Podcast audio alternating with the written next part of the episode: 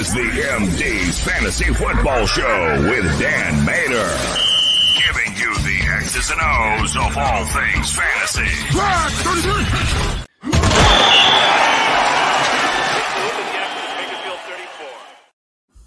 He's one of the few guys being targeted and not like getting any productivity to come with it uh, whatsoever, like one and two catches.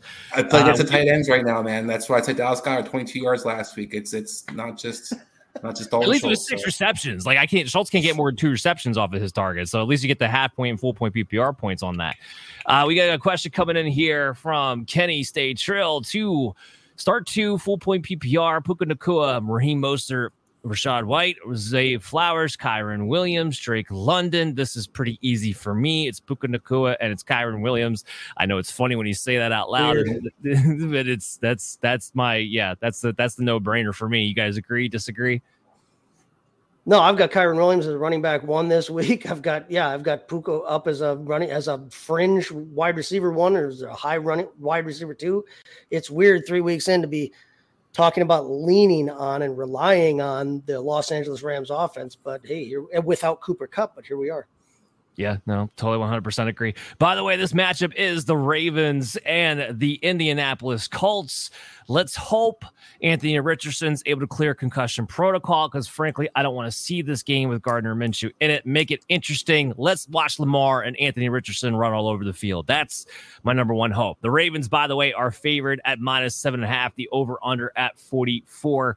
Besides Richardson's concussion protocol, we also have OBJ with a hurt ankle actually don't really expect him to play this week.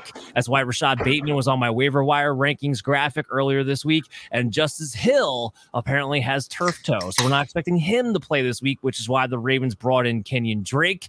Shows you what they think about Melvin Gordon. Still don't know why they bothered to sign Melvin Gordon if they weren't even going to play him in this situation. But that's where we are right now. So with that, obviously, you're playing Lamar Jackson if Anthony Richardson plays, you play him as a top 10 play. Let's hope that's the case. Let's talk about Gus Edwards with all developing this. Now, I got him at RB 29 at the moment. That'll change if Justice Hill, in fact, is ruled out, which is what we're leaning towards at the moment. I'll probably bump him up. I don't think he'll crack my top 24, but he might get pretty close to that number. As far as being a must start, definitely will be a flex play.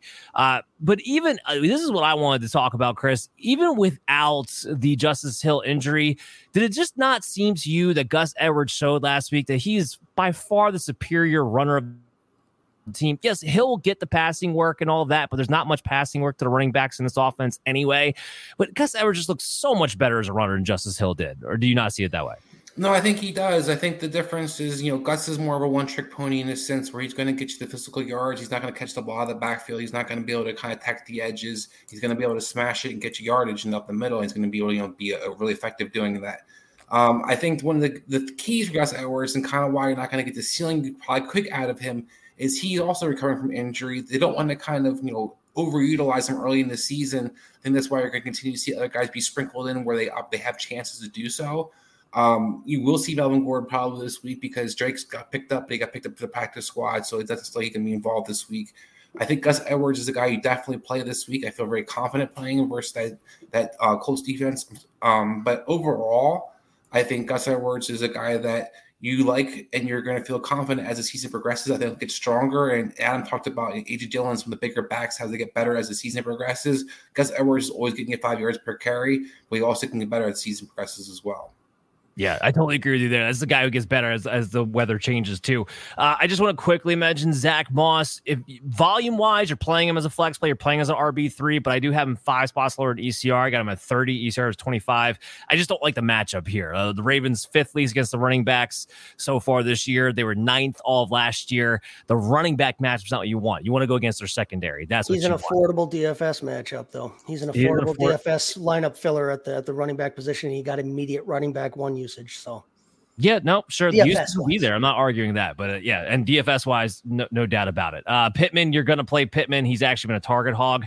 Zay Flowers cracks my top t- uh, 24 wide receivers this week. Loves Zay Flowers against the Indianapolis Colts. You're playing him, and then Rashod Bateman, Adam, is who I kind of want to mention here. I'm not playing Rashod Bateman this week, but the OBJ thing might be a couple of weeks. I know Bateman's playing time was kind of split with him and Nelson Agholor after he went down, but remember Bateman is still trying to make his way back after lost time in training camp. Do you think we should be stashing Bateman, or you think that ship's just sailed? I, I think you can stash him. People don't realize how serious that injury was. Some of the foot stuff is no joke. Uh, it, it's something that you're going to get gradually brought back from. Uh, I, I, think he's a talented player. He's a talented prospect. And again, I, I really, really like uh, the passing tape of Lamar so far this season. So as long as that continues, uh, and as long as Bateman, you know, if we can just kind of see a, a slight uptick, uh, then I, am confident that he can, you know, improve throughout the season and, and you know can be a valuable asset in the the backstretch. Yeah, I tend to agree. Mark Andrews, by the way, obviously top two tight end this week. Let's head into our next match.